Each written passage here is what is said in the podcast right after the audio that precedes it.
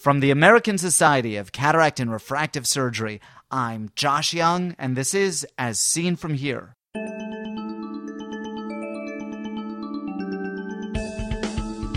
On today's podcast, CSF pressure and glaucoma. I was wondering why am I not having the symptoms of angle closure glaucoma or a central retinal artery occlusion because I know that if I dive just 33 feet, the pressure in my eye goes up 760 millimeters of mercury. First, this.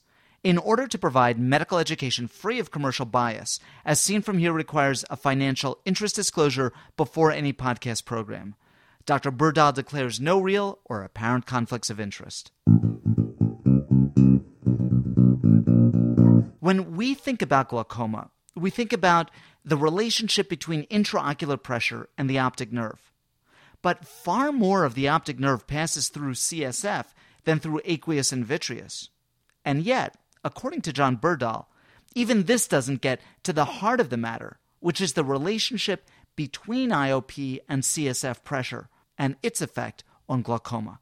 John Berdahl, welcome to As Seen From Here. I'm going to start out with a kind of a trick question.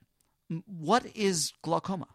Well, you know that's uh, that's a question that's up for debate, but the definition of glaucoma is kind of an unsatisfying one. Uh, you know, it's a optic neuropathy with characteristic nerve changes and characteristic visual field loss. But I don't feel like I walk away from that definition really having an understanding of what glaucoma is.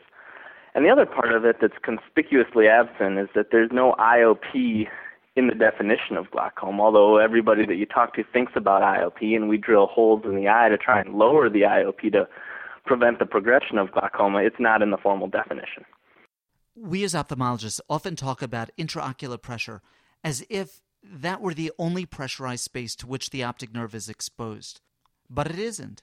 Yeah, correct. So the optic nerve travels through two pressurized spaces the intraocular space, which we know very well, and the intracranial space. And in fact, the majority of the optic nerve spends its time in the in the subarachnoid space, which is characterized by the CSF pressure.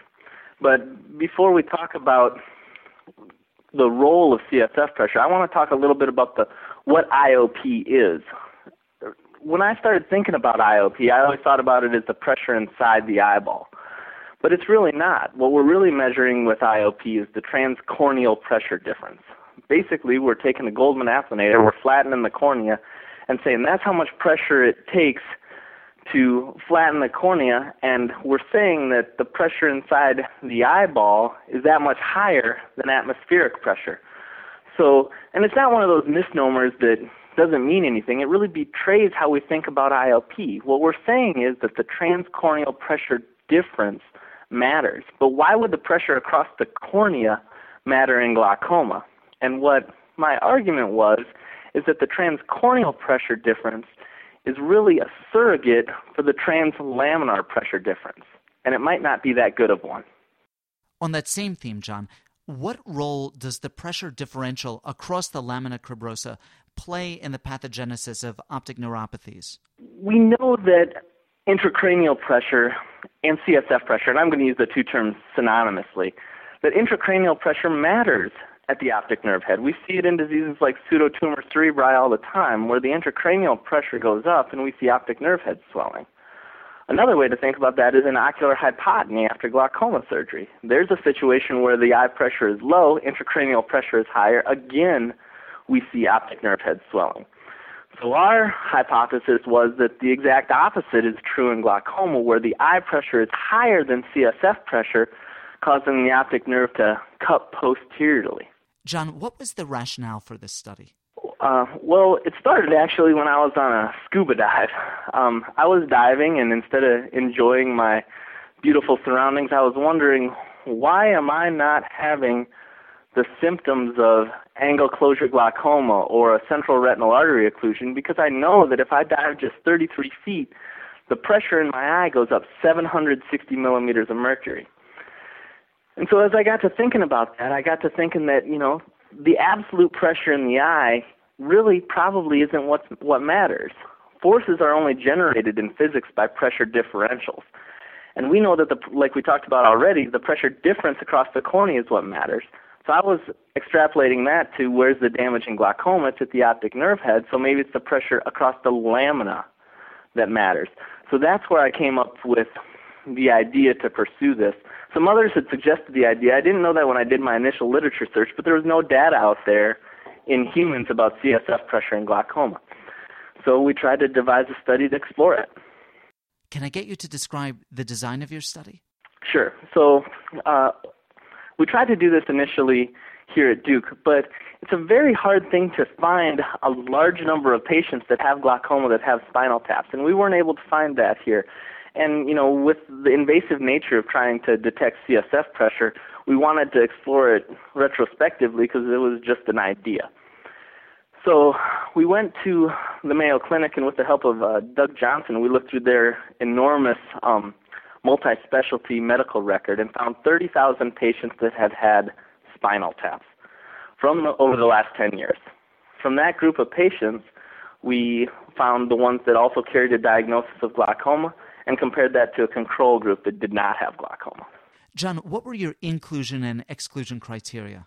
Sure. So, first thing that we did was we found all the people that had spinal taps, and then they also had to have their CSF pressure measured during that spinal tap.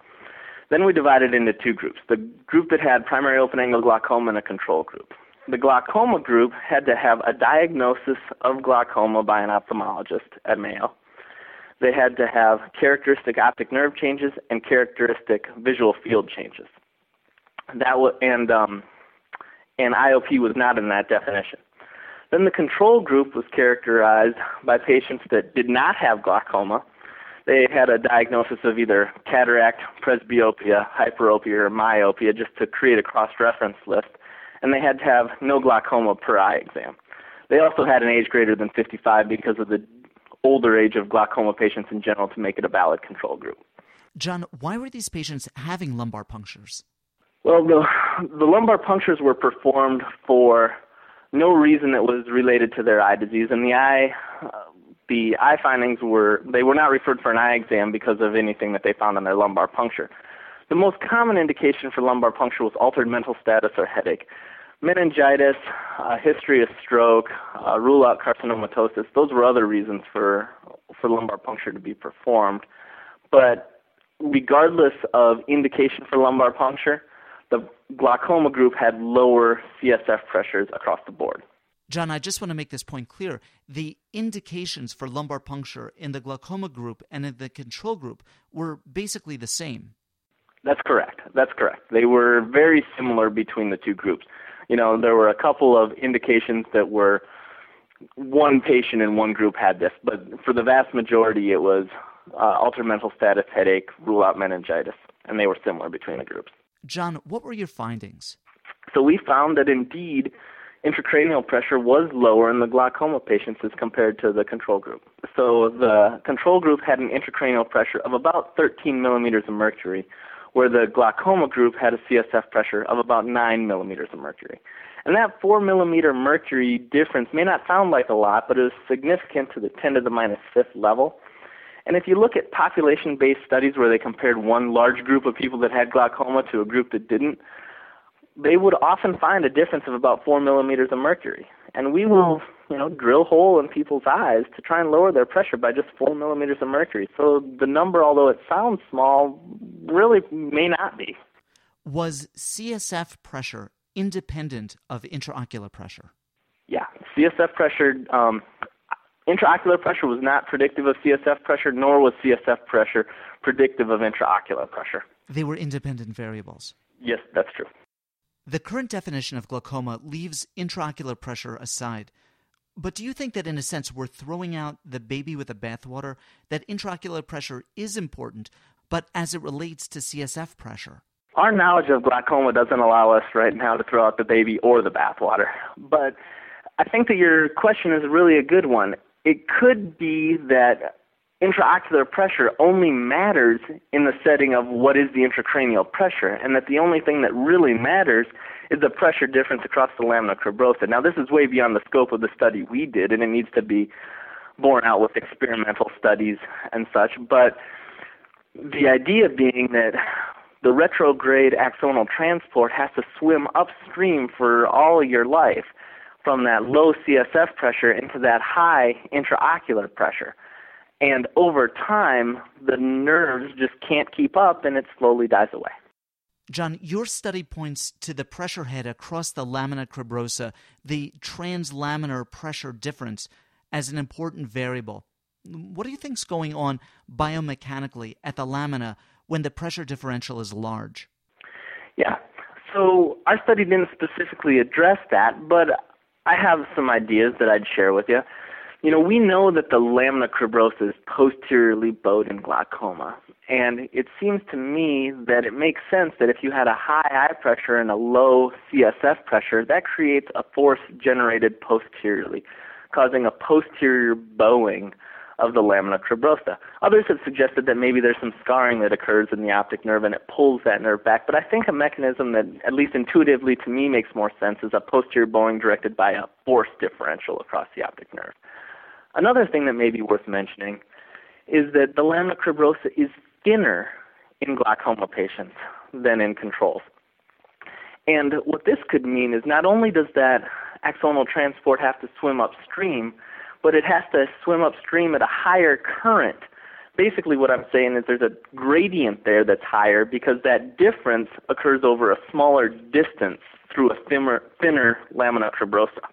John, let me see if I understand this point because this is a, a new concept to me.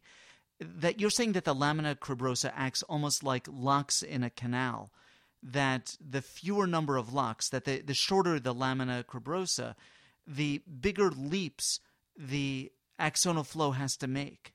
Yeah, right. So it, if the pressure difference was the same there, it'd be like floating up or down a lazy river. If the if the pressure difference is a little bit steeper, it's kind of like going up against the current. But if it's if the lamina cribrosa is really thin, you got a very large pressure differential over a short distance. It's like swimming up a waterfall.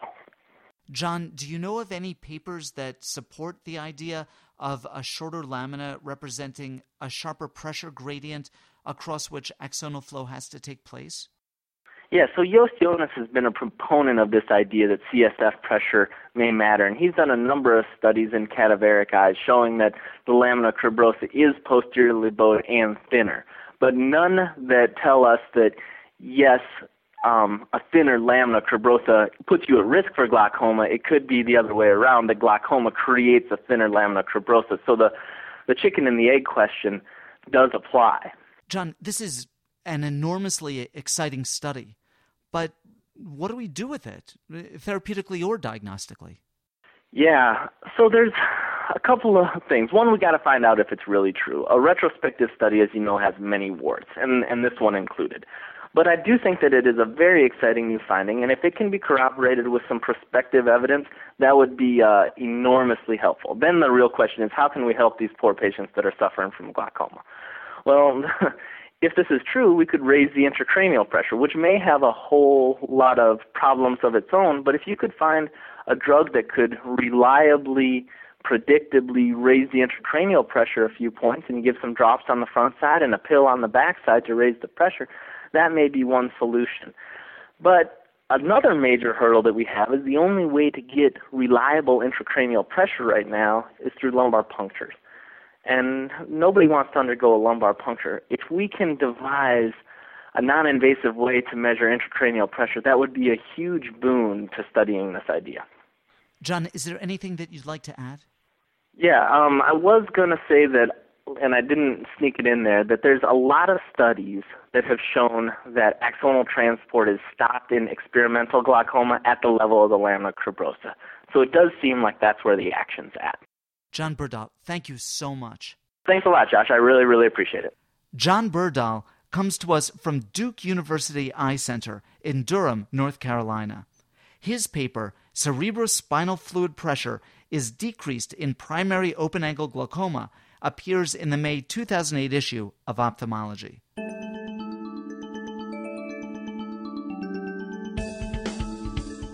Ask questions of Dr. Berdahl or any of our previous guests, or make a comment about any of the topics we've discussed. These interviews are meant to be the start of a conversation in which you participate. Call our listener response lines in the United States dial area code 646 808 0231. In the United Kingdom, dial 020 7558 8275 or Skype JYoungMD. As Seen From Here is a production of the American Society of Cataract and Refractive Surgery. Be a part of the next podcast. I'm Josh Young.